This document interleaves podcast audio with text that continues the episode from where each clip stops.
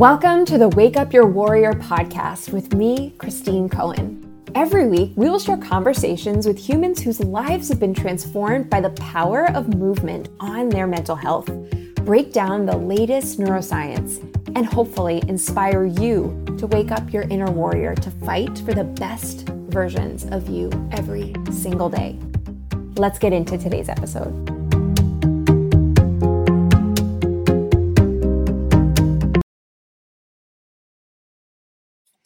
Hey, Warrior, welcome back to another episode. I'm seeing you multiple times this week because we are replaying my live talks from my workshop that's happening this week called How to Naturally Improve Your Mental Health. And each day we're just diving deeper into that topic and covering specific realms of how to do that.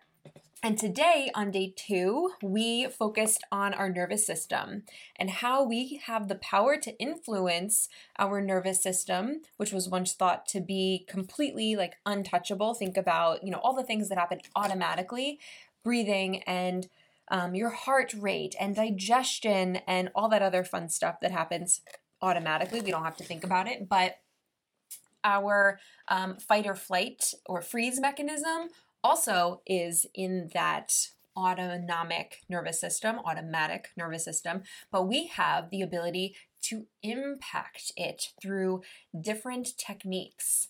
And so I am taking you through how we do that, why that actually works, and the science that supports all of it. So it's a really, really fascinating day. We're we're doing to do some breath work together. We go through some breath work techniques and how that actually helps regulate our nervous system so you can bring yourself into that calm, safe, grounded state that we all feel and and live our best lives in, and also how to kind of stimulate yourself intentionally so that you can actually practice getting better, getting more resilient at stress.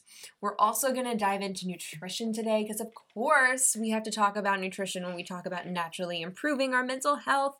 And we're really talking about, I didn't want to just tell you, you know, the same things over and over because at the end of the day, it's you've heard it before, but I wanted you to understand why it makes such a difference. Why is it so important for our mental health to have certain types of protein? What do those proteins do for our brain chemicals, for how we feel? And the same thing with our blood sugar. How sometimes do we misinterpret blood sugar imbalances? Because we're feeling anxious, we're feeling irritable, we're feeling hangry. And even when we wake up in the middle of the night, it can be a blood sugar driven disturbance, um, cortisol disturbance. And so, for those of us who have insomnia, for those of us who wake up really early, like, but with tons of anxiety already flowing through our system, I have some very practical, very doable suggestions for you. So, we're diving in. It's so, so good. Um, take some notes as you listen. And of course, you can still sign up to watch the videos. All you need to do is go to the link below, sign in, and you'll get the emails that include the links to watch the replays on video, which I have amazing visual visuals to go along with everything that I'm talking about. And I know some of this is pretty dense, even though I'm confident I'm making it kind of light and fun. But having a visual to sort of put a picture to all these words is so helpful. And so you should not miss out on that. All right, so let's dive into day two of how to naturally improve your mental health. So, today, welcome to day two of how to naturally improve your mental health. Um, you met me yesterday. I'm Christine Cohen. I'm a registered dietitian nutritionist. I focus on helping people improve their mental health naturally through the lens of neuroscience, through the lens of nutrition, through the lens of getting their body back into balance and addressing the physical root causes that are impacting our mental health. We're going to dive more into what that means today. But first, we need to really like get our bodies and our minds ready to take in this information. And we did this yesterday, and you bet your butt we're going to do it again today. We're having another dance party because I want you to shift your energy from whatever it is, whatever you're leaving, you know, whatever's going on in your life, in the world, in your day today. I want this dance party to be a shift marker of energy. And so you're going to leave whatever it is before. We're going to dance it out. We're going to shake it out. We're just going to breathe get our energy up, get our vibration up, that not only puts us in a state where we feel better, but it actually puts us in a state where our brains are able to learn better because movement allows us to create new memories better. And guess what learning is? Making new memories. so it's if you have something to study for or if you're trying to learn something new, it is amazing to do even just a short bit of movement before you sit down to read that book or study or whatever. You'll retain the information better. I'm not making it up, I'm just sharing it. So let's kick this off with one of my favorite songs. It's, listen, it's a little outplayed, but since I don't listen to the radio, I still love it. Let me uh, do a quick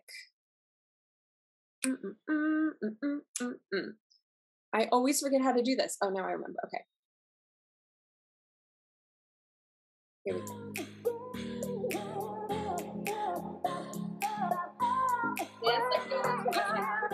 Think about it.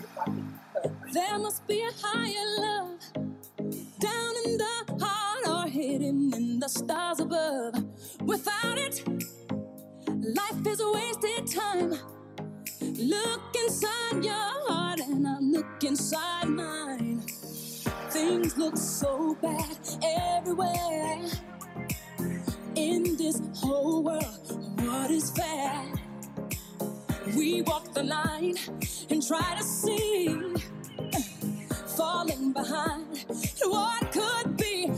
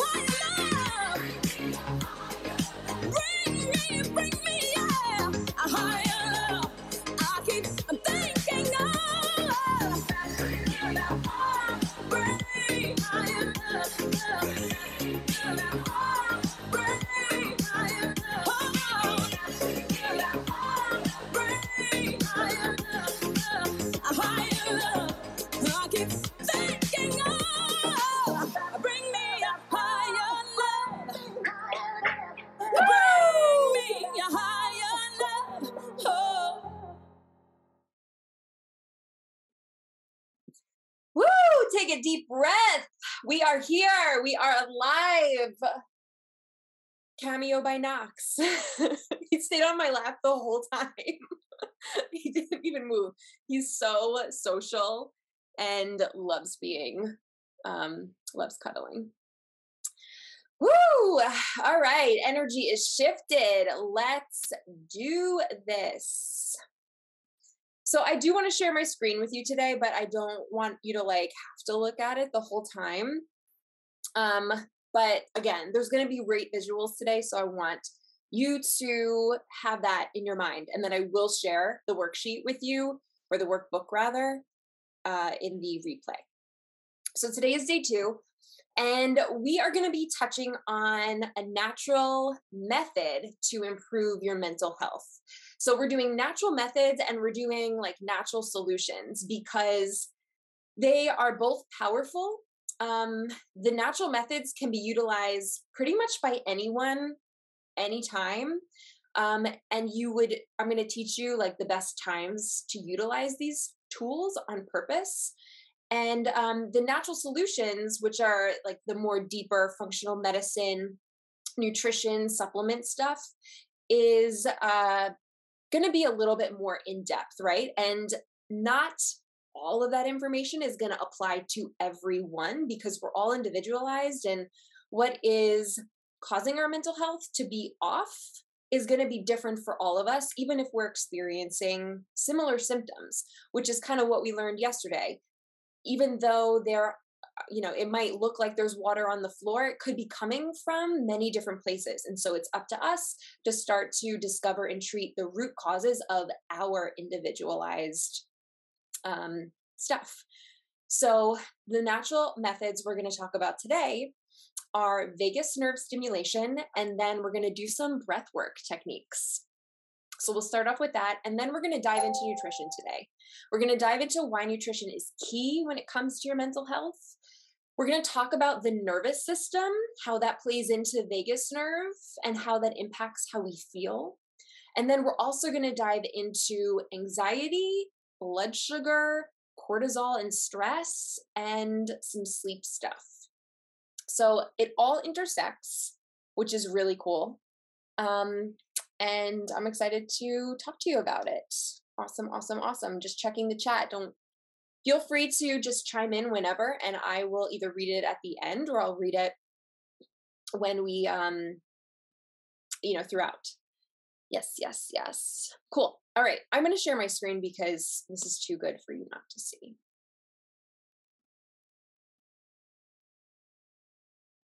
I still have the song in my head.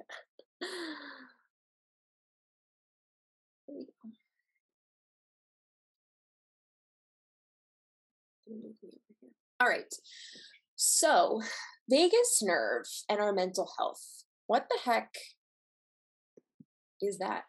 What's the vagus nerve? Does anybody know? Has anyone ever heard of the vagus nerve or or anything about it? So, the vagus nerve is a nerve and you can see it in the photo here that actually starts up here in our brainstem and sections out to both sides of our neck and then like a wandering vagrant literally breaks apart and goes and has like it touches connects to every organ in our body. It travels down the side of our neck across our chest down through our ab- abdomen networking the brain with the stomach the digestive tract the lungs the heart the spleen, the intestines, the liver, the kidneys, and not to mention a range of other nerves that are involved in our speech, our eye contact, our facial expressions, and even our ability to tune into other people's voices. The gut and the brain send messages back and forth to each other all day. The heart and the brain send messages back and forth to each other all day. And even interest more interesting, the gut, the heart, our organs are actually sending more messages to the brain than the brain is sending to the body. So the body is constantly sending the brain information more than the brain is sending down to the body. You're going to understand in a second why that's so key when it comes to us being able to regulate how we feel. So, the vagus nerve is really important when it comes to our mental health because it is one of the primary ways that we regulate the rest, repair, and digest state or the fight or flight state. So most of us have probably heard of fight or flight. Yeah, it's when you know, heart races, adrenaline pumps up. Usually we click right into this state like when we are driving in a car and almost get in and you know like the car stops short in front of us and then we slam on the brakes and we feel that flush that flood of adrenaline or when you know think about like you're walking down the street and you see this like strange dog that looks a little bit scary you know you're going to feel this increase in heart rate this increase in adrenaline you're going to feel the fear building inside your body that's fight or flight. We can also get into fight or flight by just thinking ourselves there. How many times has anyone been home alone and you really start to curse yourself for watching all those freaking true crime documentaries and podcasts and you hear a noise and you're like what what was that right and you feel like your heart race you feel it flood your body that's fight or flight. Rest, digest, uh, repair mode, recovery mode, safety mode is the other side, is the opposite of fight or flight. This is where we feel safe, we feel calm, we feel relaxed, we feel our best selves. Our brain actually is firing, uh, like the main decision making part of our brain is actually firing instead of the fear based part of our brain. And that's where we want to primarily live most of the day. Fight or flight is meant for us to enter into, you know, when our body senses danger and then pretty much come down from it's not meant to be stuck in. It's not meant for us to stay in fight or flight. But because our environment, our lifestyle is evolutionarily mismatched, think about how different we as humans live today versus even 50 years ago, 100 years ago, 150 years ago, 1,000 years ago, 10,000 years ago. We're not a match for the way that we live our lives these days. And so we experience chronic stress, chronic life stress, chronic environmental stress.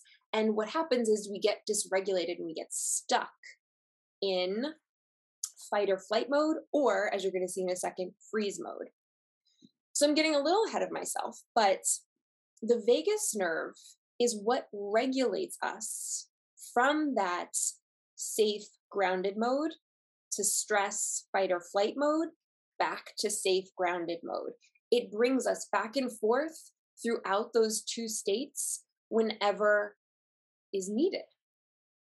It is extremely important that it functions well because of that exact fact that we don't want to get stuck in fight or flight stressed state.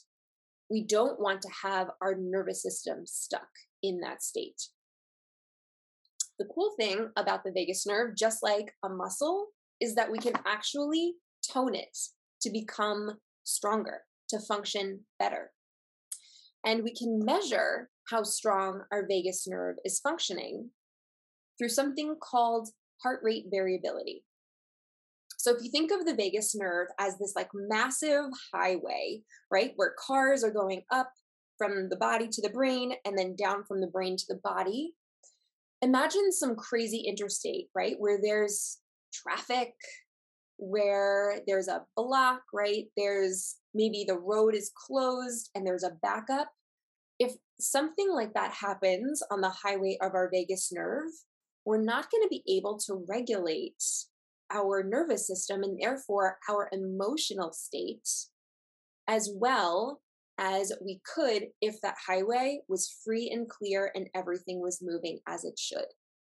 This is key for us being able to come out of a stress state and we don't so we don't get stuck there for many reasons. One of the main reasons that being stuck in a stress state is not good is because it is where our body's immune system is its weakest. If we're in a chronically stressed state, we can't fully heal our biochemistry, regardless of what protocols you are following, supplements you are taking. If you are stuck in a chronically stressed state, your body cannot fully heal. So we measure how strong, how well, how clear that highway is through something called heart rate variability. Heart rate variability is the difference of space between the beats of our heart.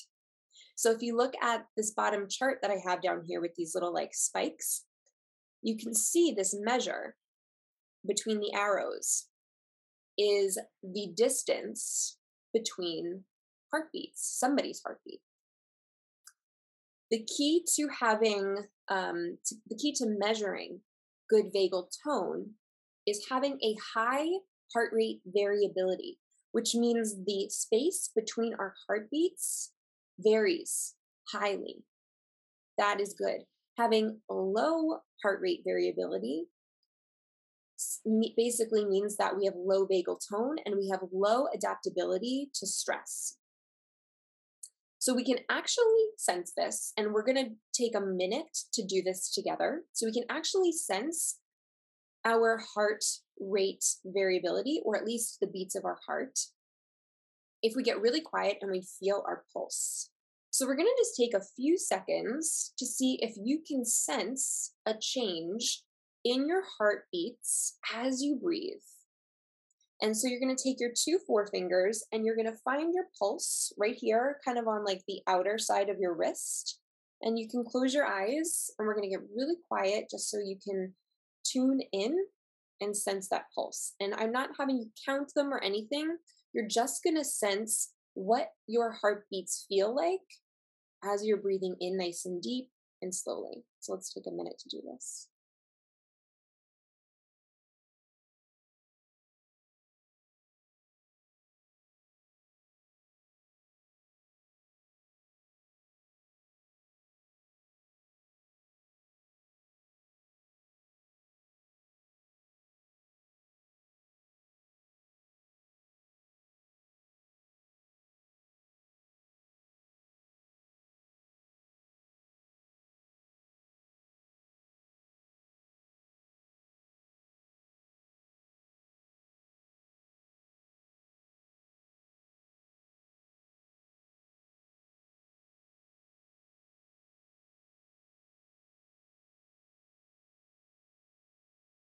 So if you notice, as you inhale, your heart rate increases slightly.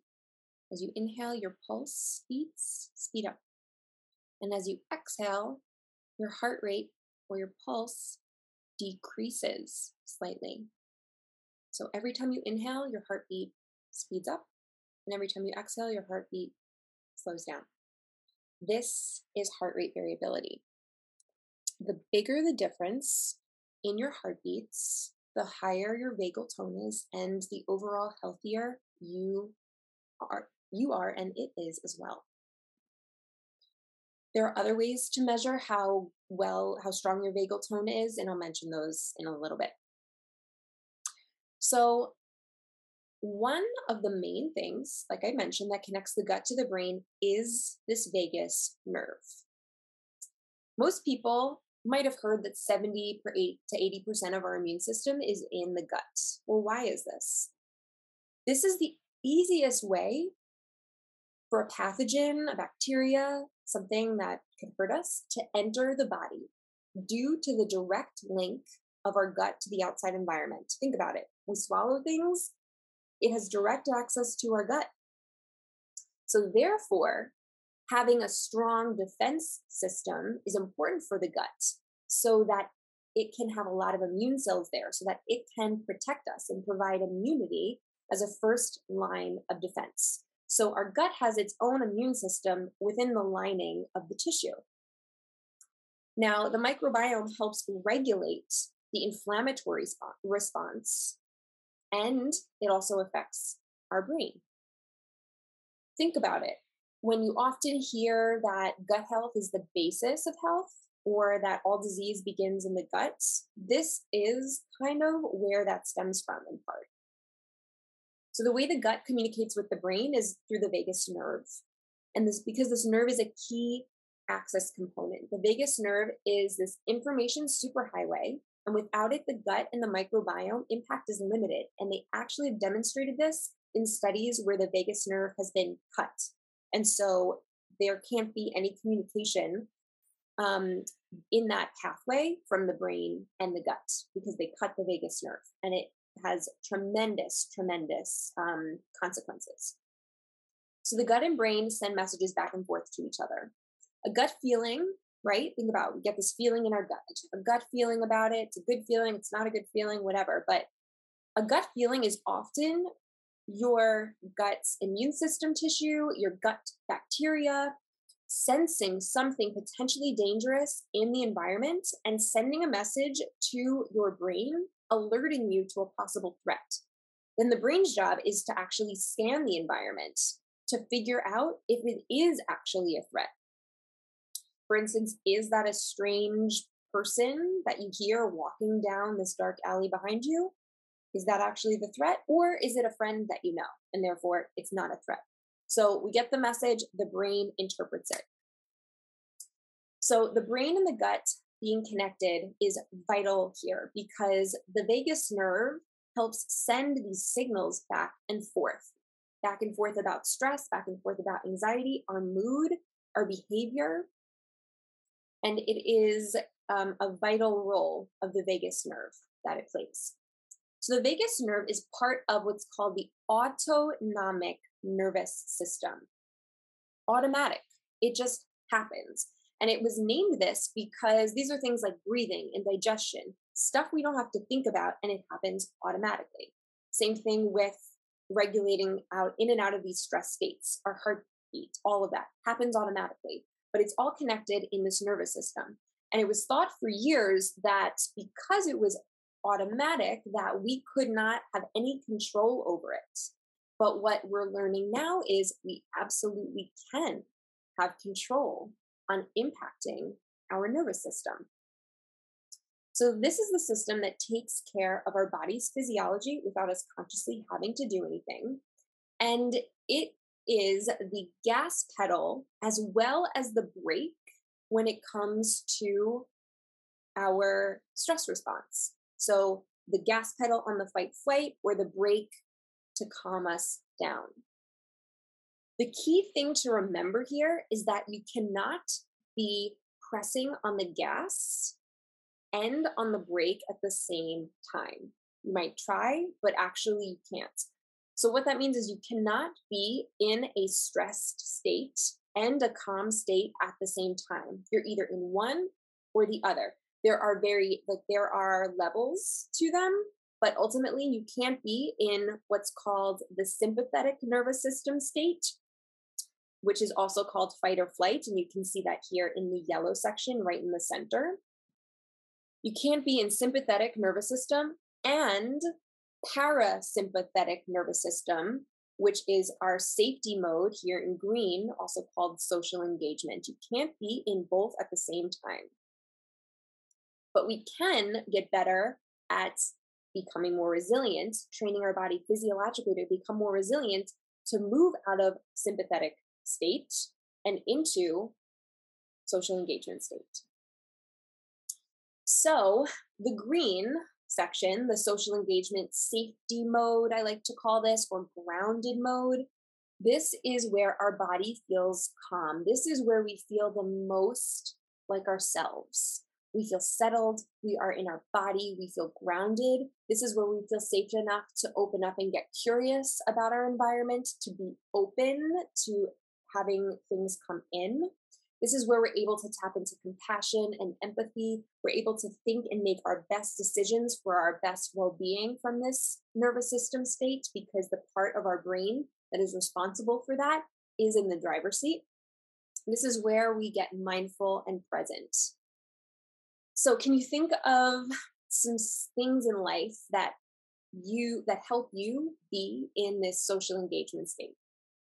Anything could be a bath, could be a great shower, maybe it's exercise, like after after you exercise, maybe it's meditation, maybe it's after taking a walk, maybe it's singing, maybe it's cooking, maybe right? What is it for you that helps you get into or stay in this social engagement mode? Let's talk about fight or flight. So let's look at the yellow section. This is when our sympathetic nervous system is activated. Danger mode, hyper arousal. This is where we get, we feel like there is a threat and our survival is in danger. So this is where our heart rate increases. This is where our heartbeat increases. This is where our breath becomes really short. Our vision becomes really focused. We experience um, all sorts of emotions here if we stay. But this is where anxiety attacks happen. This is where we feel anxiety, period. This is where panic attacks happen. This is just being in a state of in your mind where your thoughts are racing and ruminating and you're thinking about worst case scenarios or you're just worried or maybe you're having an OCD like spiral. Um, we can experience our rage here, our irritation, our frustration, our our anger. This is where hunger happens, being hungry and angry. So even not getting enough food will send the body into fight or flight mode because that is a danger to our existence. If we don't get enough food, yeah, that is a danger and it's going to motivate us and give us the adrenaline to go out and get the food that we need. So, how many of us feel like we're stuck in the sympathetic fight or flight state? I feel like it is a common, common place for us to be, to be stuck in, to stay in, to live in, and we don't even realize we're dysregulated. We don't even realize it. The last stage is the freeze state. The freeze state is when we feel like our life is threatened. It's actually a hypo arousal. This is where depression exists in this nervous system state. In the freeze state is where we shut down, is where we disassociate from what's happening around us, where we feel numb, where we feel helpless. Our our pain threshold is actually increased here so that we don't experience um, a lot of like we don't experience physical pain here. I shouldn't say that but our dial is turned down on how much we feel pain. That's why like that numbness feeling can, can accompany depression. We shut down. This is a, a, a feeling of hopelessness. This is a feeling of being trapped Okay, so this is actually an, a nervous system dysregulated state that we are stuck in when we are experiencing an episode of depression that goes on for you know days and weeks and months and longer. So, why am I sharing all this with you? Because I want you to understand that this is not all happening psychologically. This is happening physiologically, which is awesome because if it's happening physiologically, there are things we can do to help ourselves re regulate our body that's going to help us feel better mentally. So, one of, or there's many things that we can do, and we're going to uh, put them all under the umbrella of stimulating the vagus nerve. And there are many ways to stimulate the vagus nerve. Because remember, I said it pretty much travels and touches almost every single organ in our body. So there are many ways that we can stimulate it. Who likes to sing? Who feels better when they sing? Singing out loud, singing in the car. I know that when I'm depressed, I don't sing. It's like I can't even access it. But singing is one way to stimulate the vagus nerve. Really, anything that is going to create a vibration in the back of our throat. So, this could be humming, this could be singing, this can be um, gargling. This can actually be activating the gag reflex, which I know sounds kind of crazy, but anything that's going to activate the vagus nerve in the back of our throat here can stimulate the, the vagus nerve and tone it. So when we sing, it's actually a way to help us regulate our nervous system. I know that sounds wild. Humming, think about like in yoga or in um, different types of chanting, cult, you know, cultures that use chanting, like om or just humming. It's vibrating the throat. And so, one of the reasons why it helps bring you into like an aligned state of energy and calm and into your body is because you're activating your vagus nerve. Pretty cool, right? There's a ton of other ways to activate your vagus nerve. Some of my favorites are exercise. So, moving your body, toning your vagus nerve, toning your muscles, toning your vagus nerve. We love it. Uh, yoga, any type of movement, walking, toning the vagus nerve. Laughter can tone our vagus nerve. So think about having just a good deep belly laugh, right? Where you almost like can't stop. Toning the vagus nerve. Now you can actually um, trigger yourself to laugh. So usually I'm even like starting to do it just by thinking about it. But if you start to fake laugh, like if you just like like start to giggle out loud, like you're gonna start actually laughing, and then it turns into a real laugh. Another thing you can do is yawn. So we all know that we can watch videos or other people yawn, and then we get the reaction to yawn. So you can actually induce a yawn yourself. So you can fake yawn or you can make the R sound in the back of your mouth and then your body might just yawn. So let me see if I can do it. R like that. And actually a signal that you're moving from fight or flight into safety mode is that you will sigh, swallow, or yawn. So if you're doing any of these and you notice yourself sigh, swallow, or yawn, you know you're um, you are regulating your nervous system. Pretty cool. Some other ways that we're actually going to practice this week are um, breath work, so deep diaphragmatic breath work, cold exposure. So I don't actually know why that person's in bed in this photo now that I look at this. but this should be um, like somebody taking a cold plunge or doing a cold shower, because that is what I mean by cold exposure, cold hydrotherapy.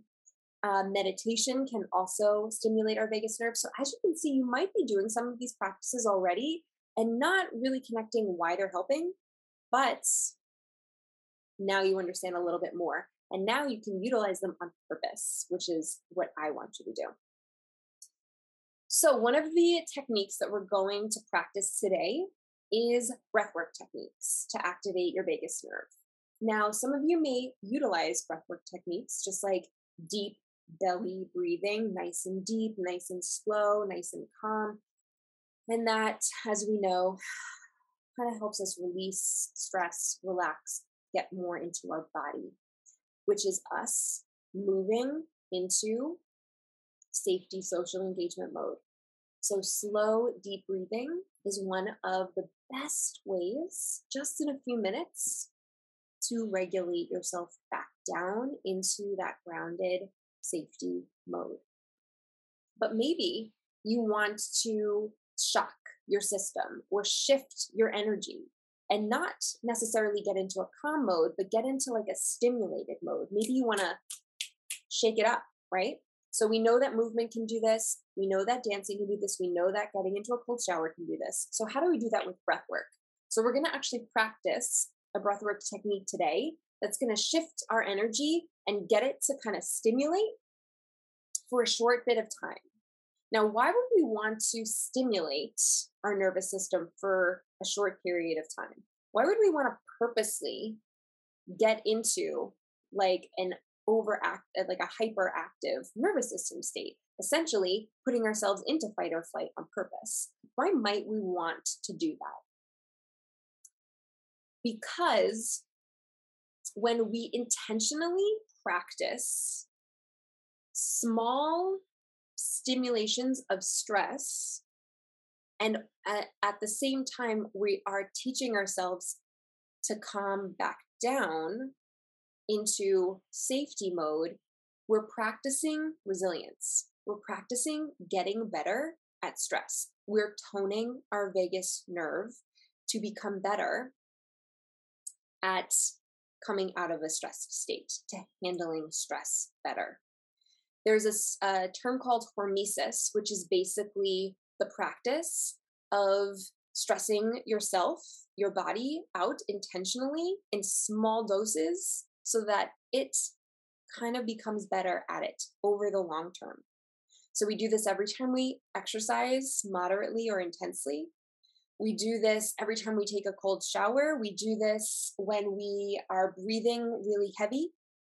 We do this in multiple ways because it is a good thing to do this. And even when we are chronically stressed, even when we have chronic illness, even when we're dealing with depression or anxiety, practicing giving yourself little doses of stress actually helps your body become more resilient and stronger and better at it. And therefore, your immune system increases, and therefore, you're better able to regulate out of a stress state when you know something happens and you get triggered into it. So this is really, really, really powerful.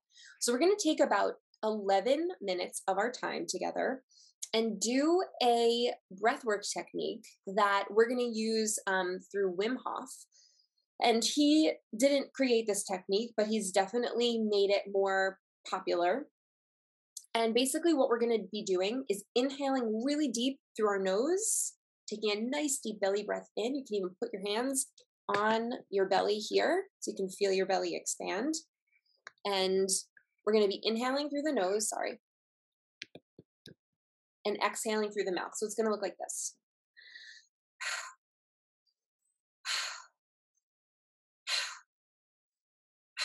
Okay. And we're going to do it about 20 to 30 breaths. And then we're going to hold our exhale with all the air breathing out. We're going to do three rounds of this together. So I'm actually going to share the video with you so that you can see and follow along. And when it's done, we'll check in with each other and see how we feel. All right, let me share this screen. I guess I could kept. All right.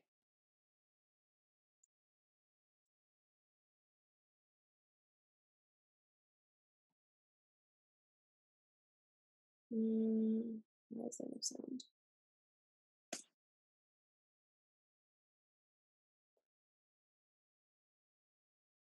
Give me a second. Sorry.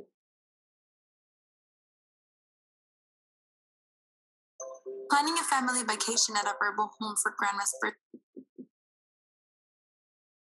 I tried to set it up so that we wouldn't have to watch a commercial. And yet here we are anyway. So, okay.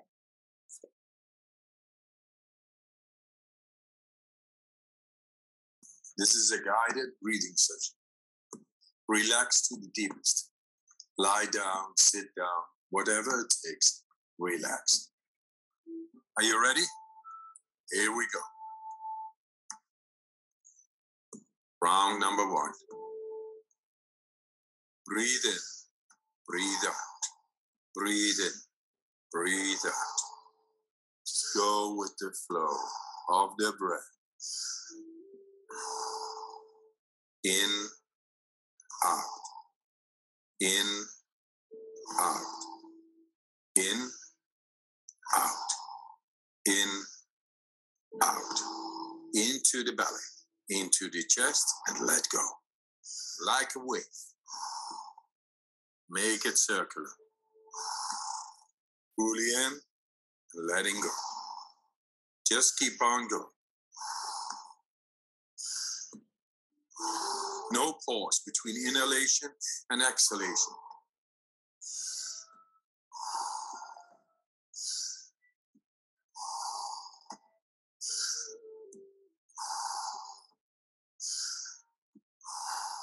Ten more.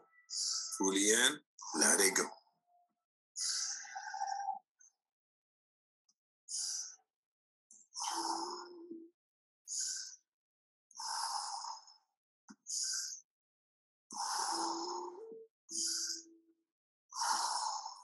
Five more. Let's give it all we got.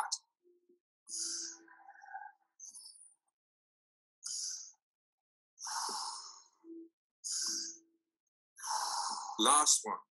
Pull in and let go. All right. One minute breath hold from now on. Be in this moment. Let the body do what the body is capable of doing. Be aware of your heartbeat.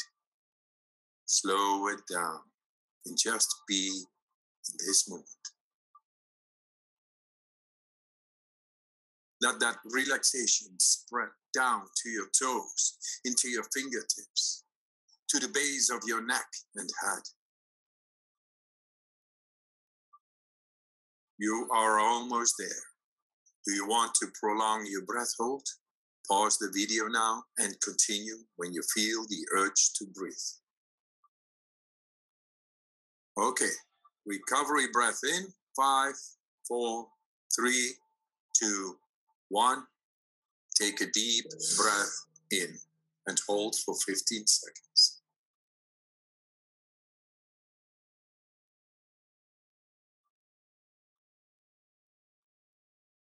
Exhale in three, two, one. Let it go. Round number two. Back into that rhythm. Breathe in, breathe out, breathe in, breathe out.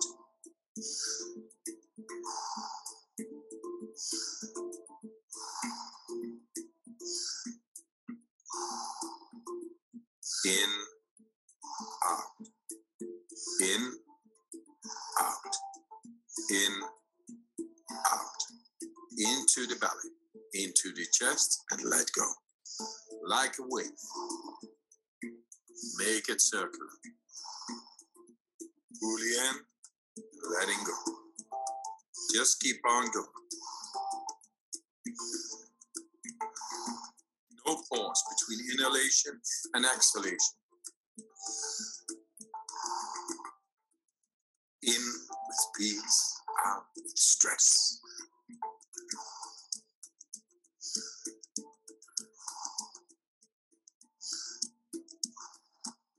And more. Pull in, let it go. Nice, deep, circular breaths.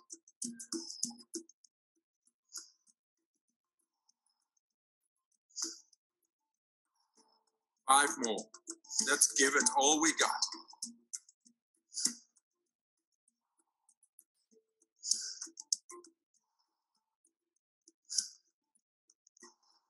Last one. Fully in. On the exhale, stop. One and a half minutes breath hold from now on. Feel, become aware of your body.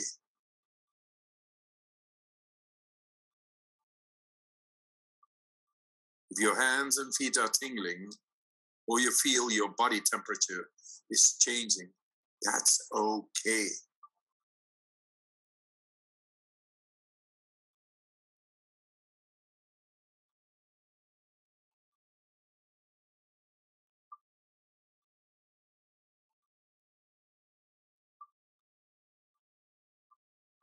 You're doing fantastic.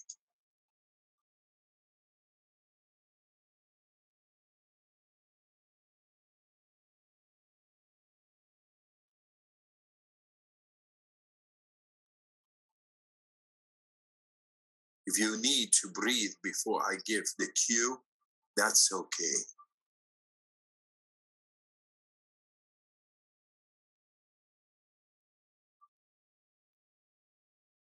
You are almost there. Do you want to prolong your breath hold?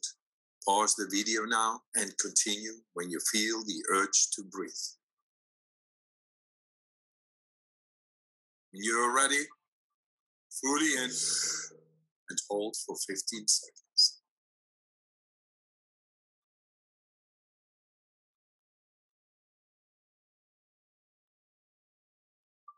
Exhale in three, two, one.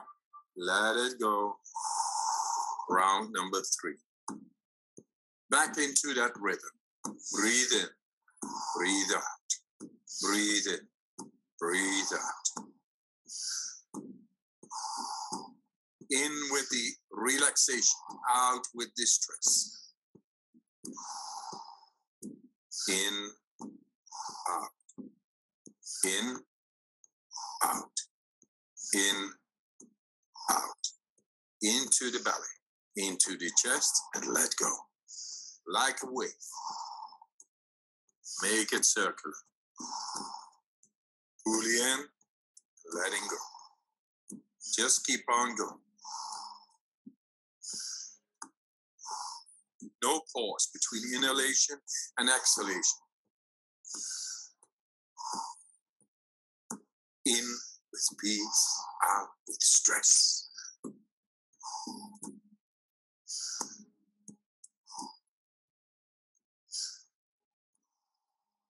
And move. Fully in, let it go.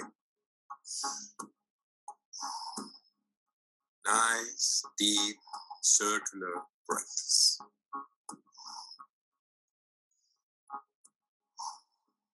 Five more. Let's give it all we got.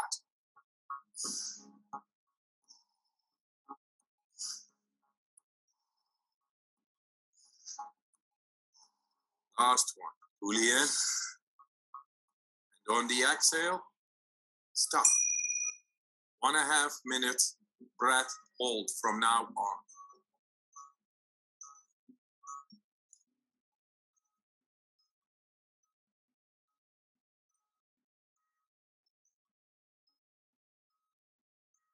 Become aware of the blood running through your veins, your heart beating.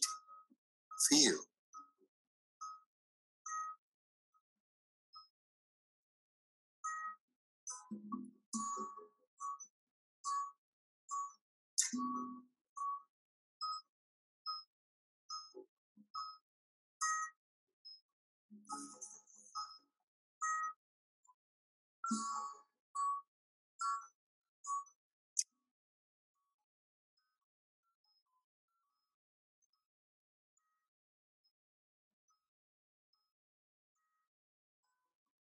Thirty seconds left.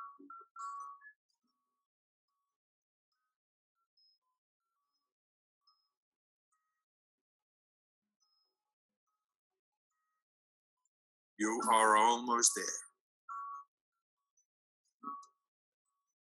You want to prolong your breath hold? Pause the video now and continue when you feel the urge to breathe. All right. Breathe in and hold for 15 seconds.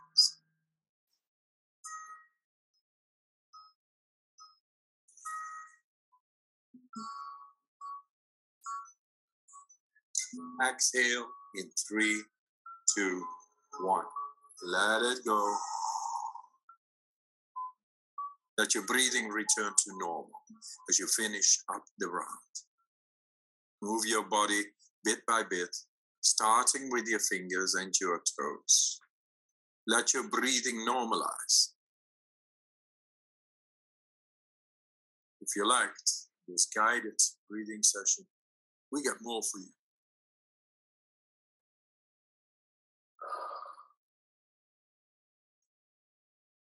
How did that feel?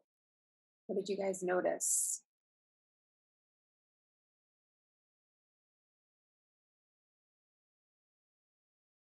I definitely feel this new energy running through my body. Like my blood has this energizedness to it. Uh, my hand, my hands feel cooler. Feel like my whole body feels a little bit on the cooler side, to be honest. I felt tingly during it. How many of you didn't think you could hold your breath for as long as you did? It never ceases to surprise me how long I can hold that exhale. So, that is an example of breath work that's actually stimulating our nervous system, but in a way where we're helping ourselves become better at stress. By doing that practice every day for 10 minutes, that's all we were at it for three rounds, 10 minutes. We're um, able to help strengthen our immune system. We're helping to strengthen our vagus nerve. We are helping our body become better at coming out of stressed states, which for any of us who are experiencing any mental health stuff, we are in a chronically dysregulated nervous system state. So we're going to shift gears and move into the next portion of today's talk. I'm going to take a sip of coffee.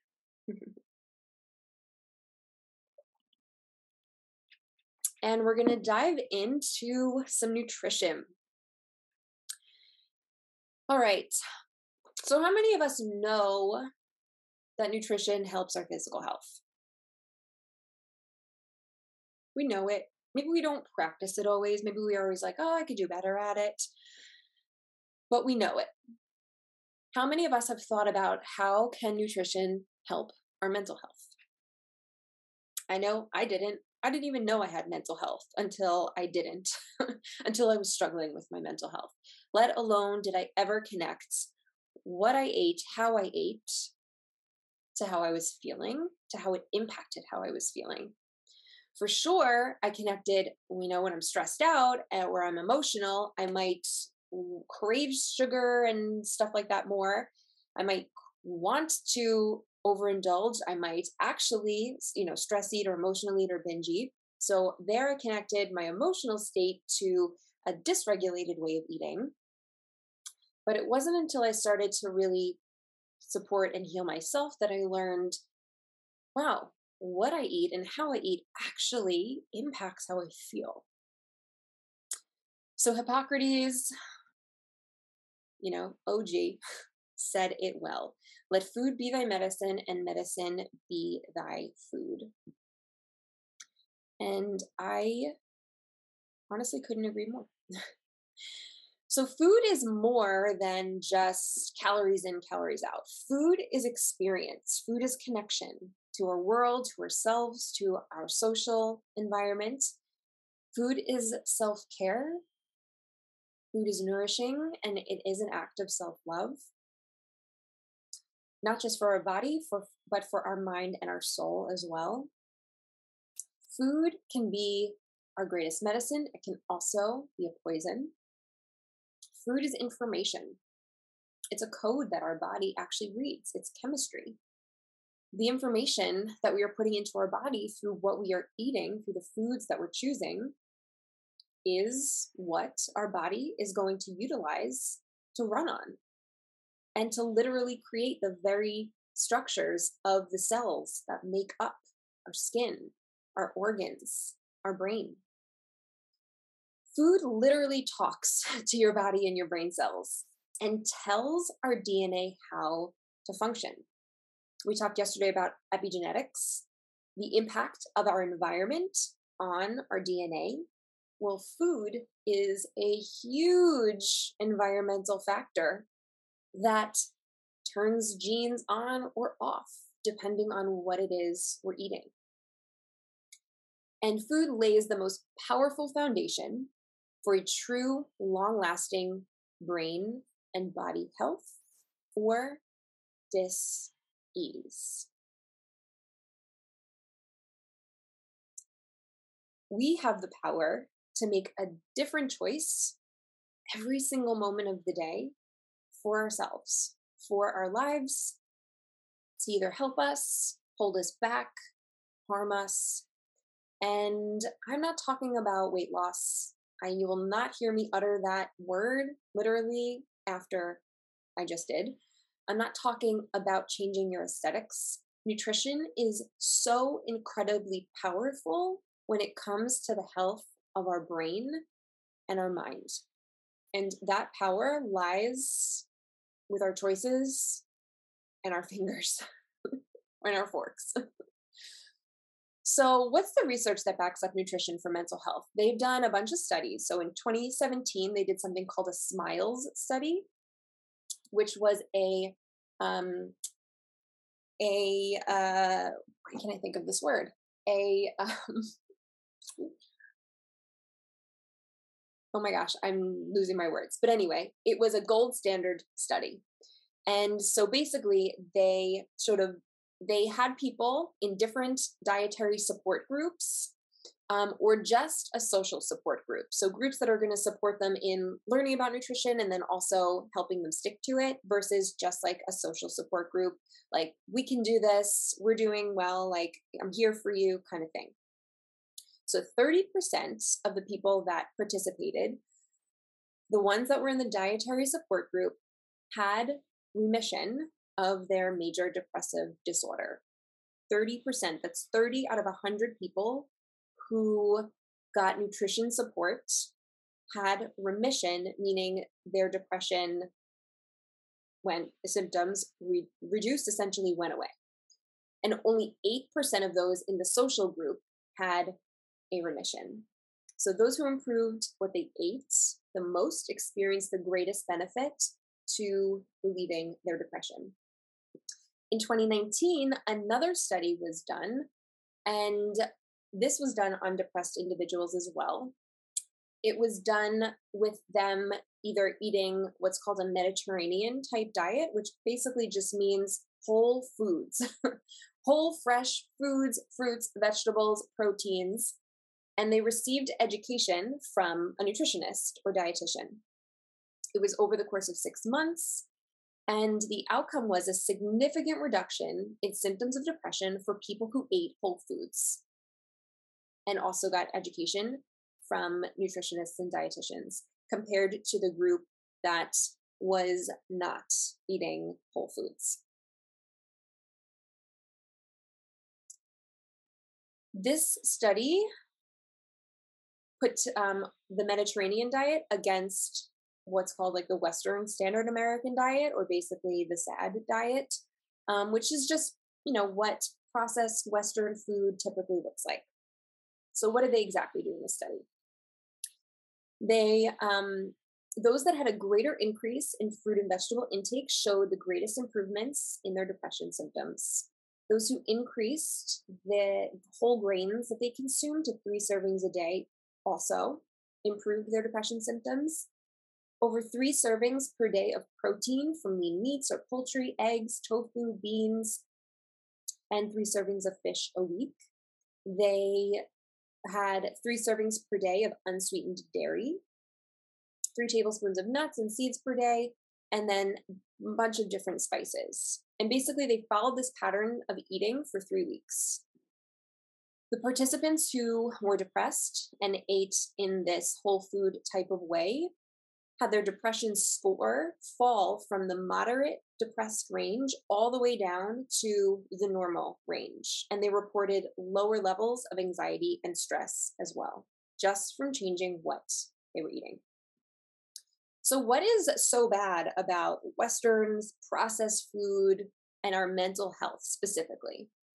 So, first and foremost, even though this food tastes really good, right? It's delicious. Don't get me wrong. I love some non dairy ice cream. Can't have dairy because it upsets my stomach. And so I remove that stress, obviously.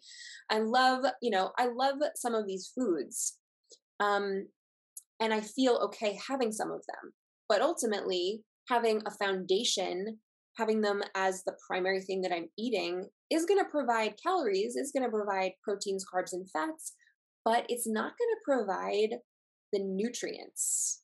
It's not going to provide the vitamins, the minerals, the phytonutrients that our body and brain need for so many different things when it comes to our mental health. So it's nutrient deficient, first and foremost. It is excessively high in calories and high in sugar, um, more sugar than foods that are found in nature. I don't think that's any surprise. Um, and this is what can start to impact our blood sugar, which is, as you're going to learn in a second, going to impact our anxiety and our mental health. it's going to contain an overabundance of chemicals that when we take them in day after day after day are going to start to have harmful effects on our body over the long term. So I'm talking about like months and years and decades. And this is stuff like you it's not new news. Refined sugar, saturated fats um, it's really processed fat, toxic preservatives and chemicals that are honestly banned in other parts of the world.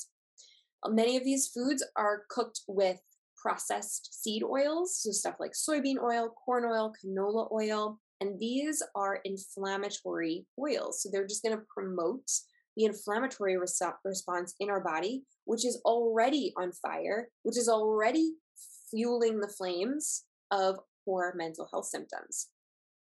And on the other end, they are low in the fats that are anti inflammatory, which are omega 3 fats. So what are, you know, the way what are some ways that optimizing nutrition can improve our mental health?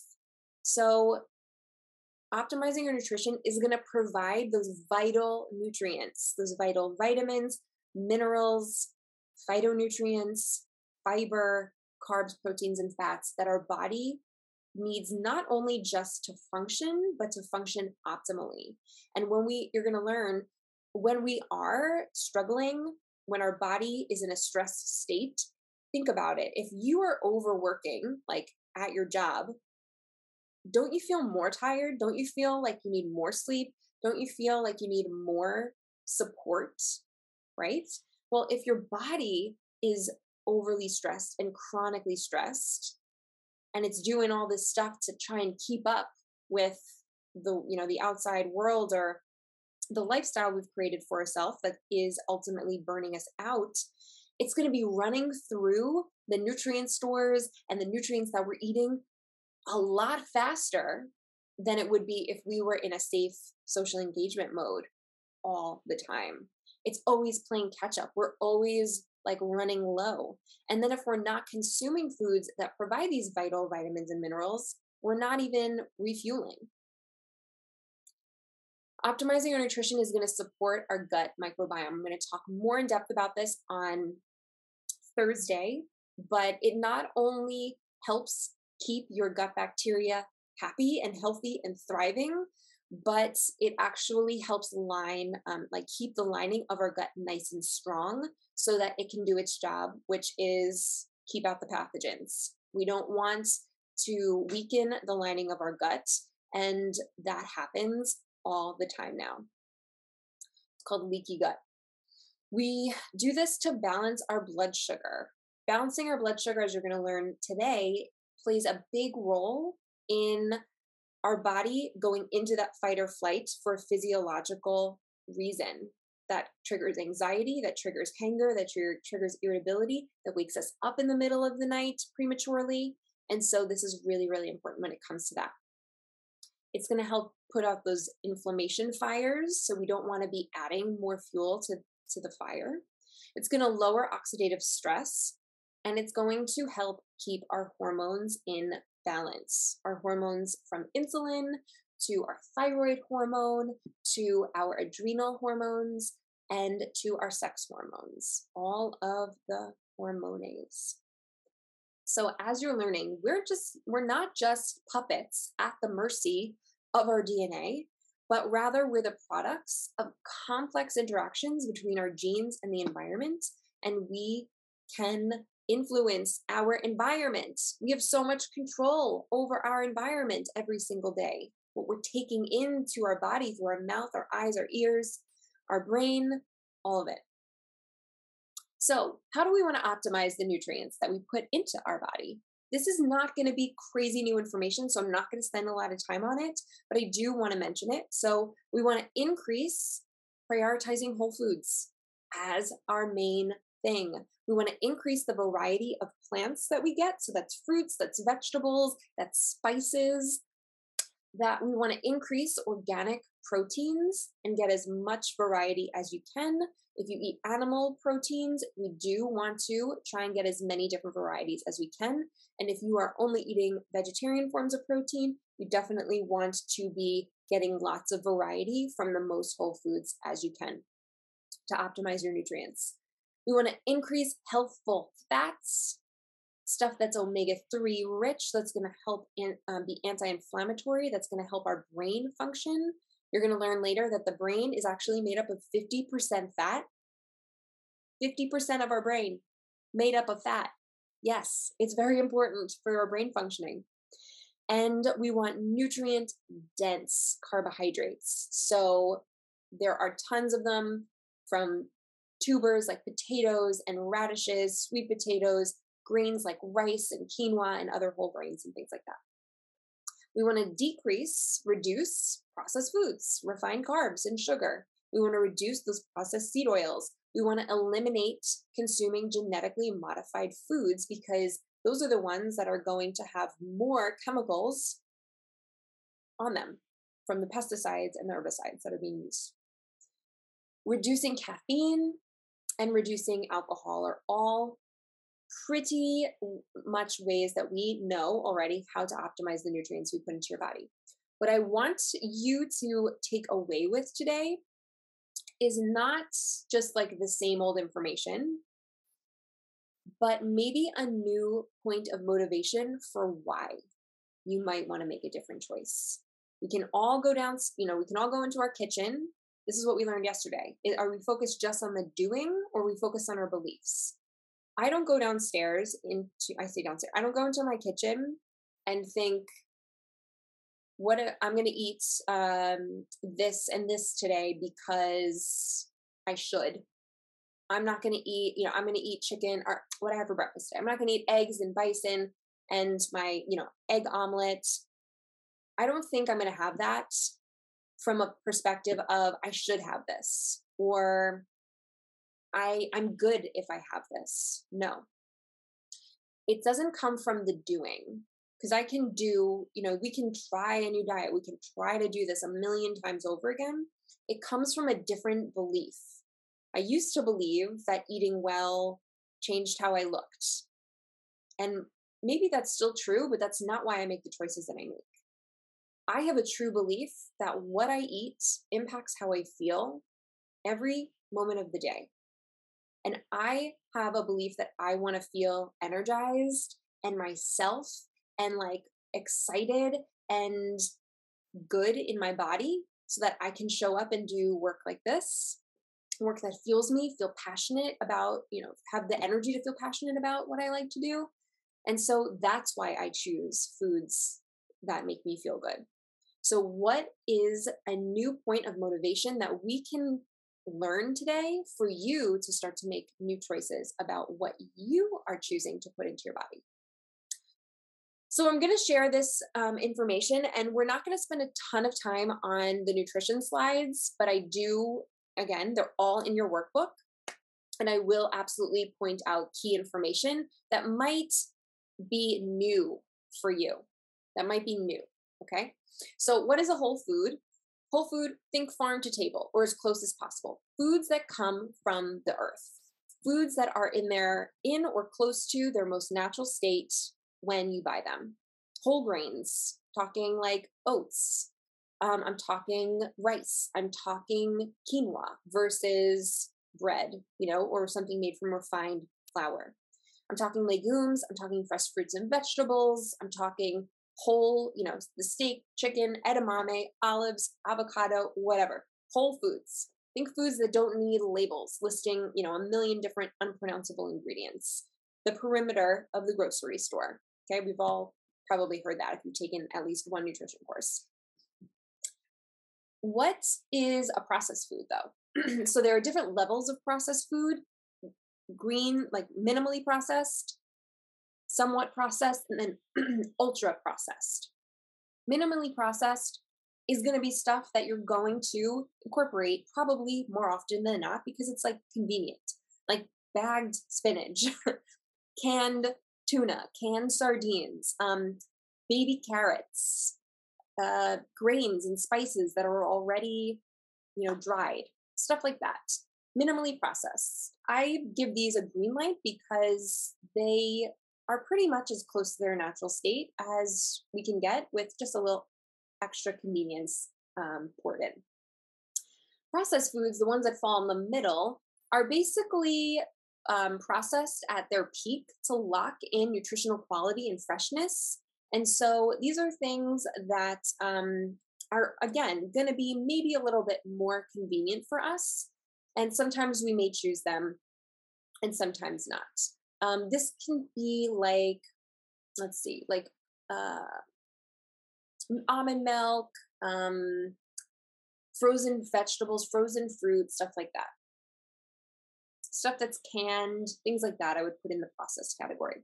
And then we come to the ultra processed foods. And this is really what I'm talking about when we talk about the Western sad diet that is causing us more harm. So, actually, a 2020 study showed ultra processed foods may increase the risk of depressive symptoms, particularly in people who are less active. Why is this? Because processed foods increase inflammation and oxidative stress in our body. And while we can tolerate it for a while, year after year after year of having this stress be put into our body through our mouth is going to hit a ceiling. We actually will start to lose tolerance for the amount of stress that we can take into our body and our stress load starts to become too much for the body to combat. And so over time, we start to develop symptoms that don't go away, like food sensitivities, high blood sugar, anxiety, depression, brain fog, low energy. And it could be because of the processed foods being a main staple, main staple in what we're eating. So, has anyone ever felt like connected better or worse after eating certain foods?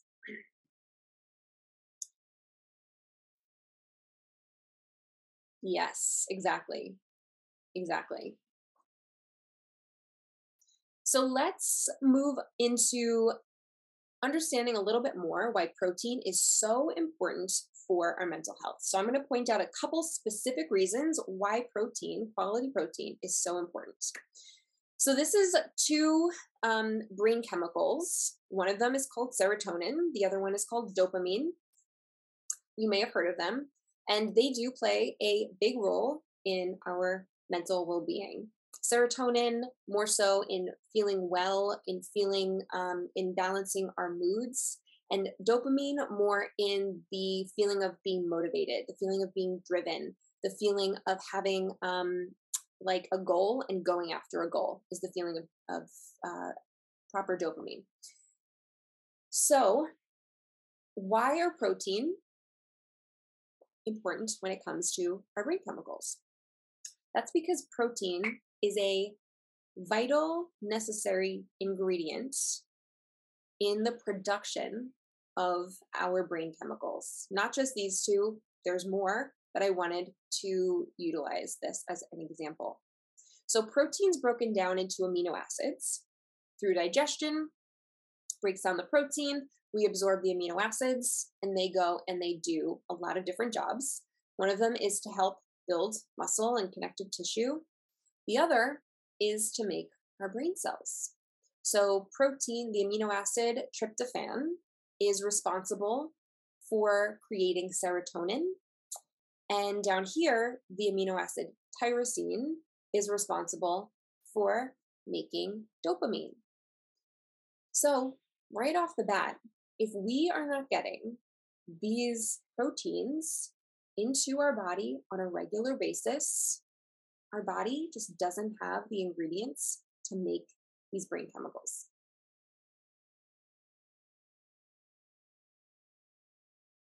Enough said. To add one more point, we need something called like we need a um, think of it like if you were making a recipe and the recipe was ending in serotonin. we need ingredients, like main ingredients, like our tryptophan, but we also need some spices, right? We need to add those spices in because spices really make the meal. And in our scenario, the spices are our vitamins and minerals. So if you can see here, these essential nutrients that are needed to convert tryptophan to 5-HTP and then 5-HTP to serotonin are things like vitamin B6, B3, zinc, folate, magnesium, vitamin C. So, again, if we're not getting these essential nutrients through the foods that we're eating, we don't have the ingredients to make our brain chemicals. It's so simple. it's really that powerful. It's really that powerful. Now, when we talk about quality of protein, animal protein versus plant sources of protein, we do um, come up against some controversy. But I will say that when we compare beef to beans, and beans are like a good plant source of protein as well as vitamins and nutrients, they still do not really compare. Excuse me.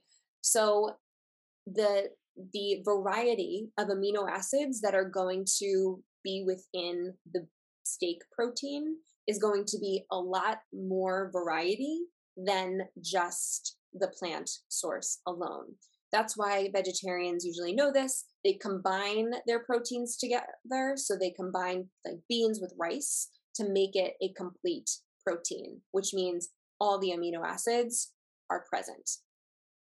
So in this scenario, steak is going to have more variety there. And then even in the vitamin and mineral category, there's going to be key things that the steak might have more than the kidney beans, which are important when it comes to our mental health. Things like zinc, things like B vitamins, things like magnesium, things like selenium, things like what else we got? Um, iron and copper, all of that. So it's super, super important to incorporate solid sources of protein. And then, as I said before, lots of good veggies as well. How much do we need? So I recommend having a source of protein with every meal or every time you eat. This is going to slow the digestion and absorption of your food, which is going to help manage your blood sugar. Blood sugar imbalances are directly connected to causing depression and anxiety when our blood sugar starts to become dysregulated. We need more protein than average when we are going through chronic stress, whether that's physical or mental. So, generally, when we are experiencing anxiety and depression, we need more quality protein so that we can replenish what is being utilized. I would aim for three to five ounces of protein at each meal, which is about 30 grams of protein. Here are some of my favorite animal sources of protein, the highest quality. And here are some great plant sources of protein as well in high quality. And I gave how many grams exist for more or less a serving. Let's shift over into plants, plant diversity, veggies, fruits, all the things. So, a key here to remember is the number 30. We want as much variety in the plants that we eat as possible because diversity on our plate means diversity in our gut microbiome, our gut bacteria. They eat the um, plants that we eat. Okay, so they're going to eat the fiber. That is what they thrive on. They thrive on the fiber, the indigestible fiber that comes from a lot of these plants. This is what is called prebiotics. It's bacteria food. and the more diversity of plants that we have, the more we have foods that different bacteria thrive on. And so it helps promote diversity in our gut bacteria. Our gut bacteria are directly uh, impacting our mental health. I like to say if we are not doing our job to keep them happy and healthy, we literally, as a human, are not going to be happy and healthy. That's how important they are. We want variety. We want pr- that to provide essential vitamins and minerals, as we just learned, are so, so vital into create, creating our brain chemicals, as well as tons of other responsibilities. This is going to help create satiety and satiation. Also, just like how much more colorful, when our plate looks more colorful, how much more satisfying does it look to eat? Yes. Here is a great slide that you're going to want to screenshot or remember and look up in the workbook. So, when to buy organic. So, the Environmental Working Group puts out a chart essentially every year, helping us to deduce what are the best fruits and vegetables that we should buy um, organic and which ones we can pretty much not have to spend, you know, $5 on and buy conventional. So the dirty dozen are the ones you want to buy organic. Strawberries, spinach, nectarines, apples, grapes, peaches, hot peppers, sweet bell peppers, the list continues. The ones that we can sort of, you know, you know, choose to buy conventional are like avocados and pineapple, onions, broccoli, mushrooms, they're called the Clean 15. So this is a great chart to bring with you to the grocery store. Honestly, it doesn't change that much year to year, so you can pretty much go back to it always. Let's talk about carbs, carby carbs. All right. What type of fuel are you burning? Think about a fire. Think about stoking a fire, fire on the beach. Why not, right? Are you going to start your fire let me ask you this Would you rather be constantly adding small kindling sticks to a fire that keep going out like every few minutes? Or would you rather add logs on top of a fire that's already burning for a nice, long, sustained burn? So let me ask it again. Do you want to, you know, you have a fire on the beach, it's already going how do you want to keep it firing? do you want to constantly be adding little sticks to it, or do you want to be putting some nice big logs on top of it? Blood sugar is a fire, aka our energy. Carbohydrates are those little sticks. Fats are the logs. Carbs burn fast they definitely create a big fire. They definitely give us a lot of energy when we have them, but they burn up fast. Fats will create a little bit less, a little bit less of a fire, a little bit smaller when we put the log on, but it's going to sustain. It's going to sustain that fire for like hours, and that's what we want. So, what am I talking about? Blood sugar and our mood go hand in hand.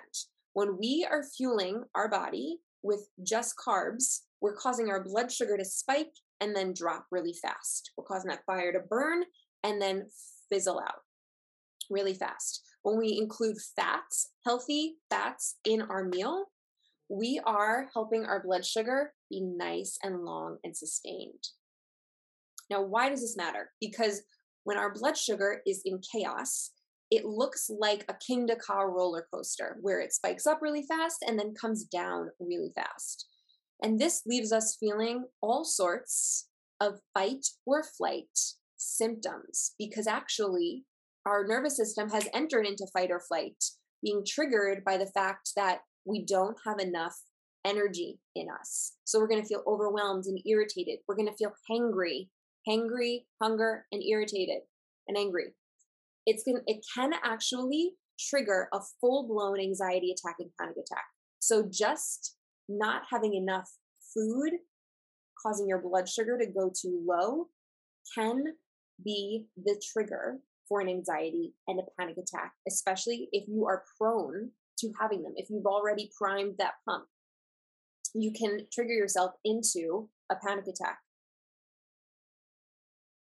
Anxious, panicky, low moods, angry, spacing out, can't remember things, can't focus, irritable, cranky, headaches, lightheaded, agitated, intense cravings for sweet things, like a demonic urge to eat sweet things. This is what it feels to be in blood sugar chaos because we have triggered ourselves into fight or flight by what we are eating. We can do this in two ways. We can do this by eating a very high carb or processed carb, sugary meal.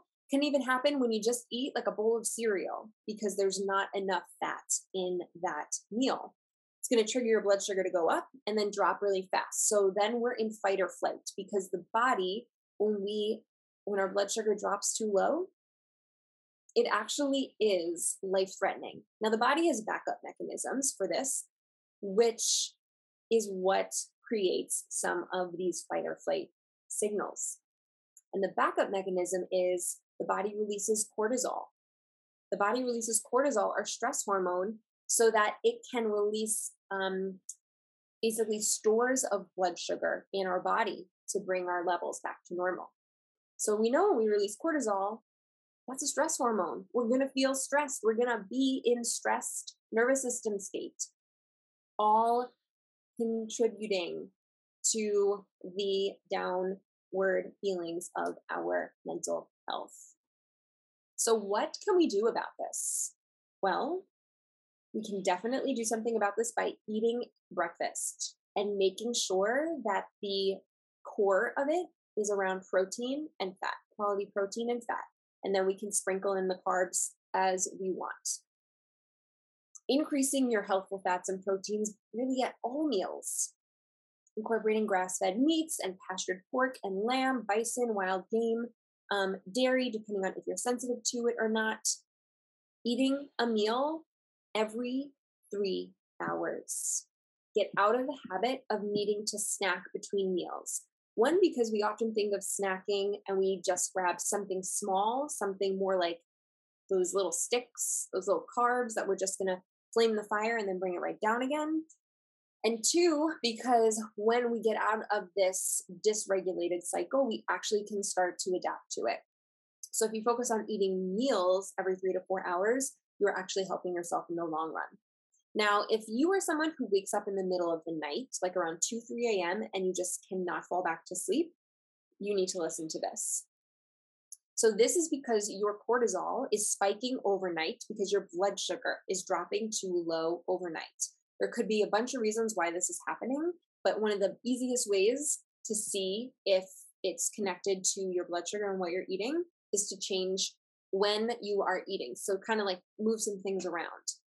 So you want to follow all the tips I just shared above about what to eat and when to eat it every three to four hours. And you want to have a small amount of protein or fat before you go to sleep. So something like a slice of turkey or a spoonful of nut butter, something that's going to help sustain that fire overnight so that it doesn't start to fizzle out. If you do wake up in the middle of the night and you want to have a triage tip, so something to help you go back to sleep faster. You can have like a couple sips of juice and maybe a couple nuts to help bring your blood sugar back to a natural state, and then your cortisol will come down and it will help you fall back to sleep sooner. So you can give that a try. Same thing if you wake up feeling anxious. You wake up like, boom, anxiety, mind going, all the things. You can give that same idea a try. So, whole grains, you have ones with gluten in them, you have ones without gluten in them, depending on if you're gluten sensitive. That is something that we'll talk more about in the gut health day. Plants are great sources of carbohydrates and they have such a variety of vitamins and minerals.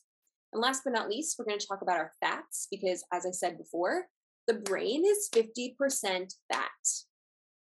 Fat is essential for our mental health fats make up the cell structures of our body cells and our brain cells. So if we're not getting enough fat, we're literally not going to have strong cells. That's really important when it comes to thinking like, you know, we want to have strong brain cells. What are some of the best fats that we can have? Olive oil, flax oil, grass fed meat, egg yolks, lard. Yes, lard, coconut oil, um, dark chocolate, ghee, which is um, or clar- unclarified butter, avocado, nuts and seeds, cold water, fatty fish like salmon and sardines and anchovies and mackerel. Best sources of fats out there. We want to focus on getting those fats that I mentioned and cutting out these fats, really reducing our canola oil use, our soybean oil, peanut oil, processed meat, sunflower oil, rapeseed oil, rapeseed oil, margarine, hydrogenated oils. If you notice, almost all chips, um, you know, snack products have one of these oils in them. It's almost impossible to find ones that are made with like coconut oil or avocado oil, but they're out there. So even if you do, you're like, I want chips and I want to feel good about them, go on Amazon, you'll find something, or make your own like plantain chips or potato chips at home and make it with your own oil. And last but not least, um, when it comes to depression, there are a lot of studies that show that having a therapeutic dose of omega 3 fish oil is something that can help reduce those depression symptoms. It doesn't ha- help everybody, but it definitely does help if this is something that you're missing. And so it is absolutely worth a try. I'm talking about high doses of EPA fish oil. So in fish oil, you're going to have EPA and DHA. You want to get a brand that has a high concentration of EPA. I'm talking like a thousand to 2000 milligrams per serving. So it's going to be about like a one to two ratio. It'll be maybe like 500 um, milligrams of DHA and a thousand of EPA. You want the higher dose EPA. Studies are showing that it is that that is actually helping decrease depression symptoms. Um, they they hypothesize it's in part because of the decrease in inflammation. All right. Woo, what a day, you guys. What a day, too. Totally packed. All right. So I have some homework for you just so that you can start to implement some of the stuff that we're talking about. So the first piece of homework is I want you to practice one vagus nerve stimulation activity every day for the rest of this week. Today we did um, breath work, but I want you to try another one today from the list. It could be singing, it could be gargling, cold shower, whatever and then comment in our group and share what your experience was. And then the second piece is what is one new personal motivation you learned today that inspires you to implement better nutrition? All right. And tomorrow we have another really, really, really good day full of stuff. So we're going to talk about EFT tapping as a method to help release stress and we're going to go over lab testing, the best lab testing to get, and why um, why it can come back that your lab tests seem normal even though you don't feel great. And then we're also going to talk about amino acid supplements. These are amino acids. I have them here. They're just supplements. They're like we talked about today, broken down bits of protein, and you can take them individually. Like you can take tryptophan to help increase your natural production of serotonin. You can take tyrosine to help increase your natural production of dopamine. But it's not like something that's going to work for everyone because as I said, all the reasons that why we're experiencing low poor mental health are different.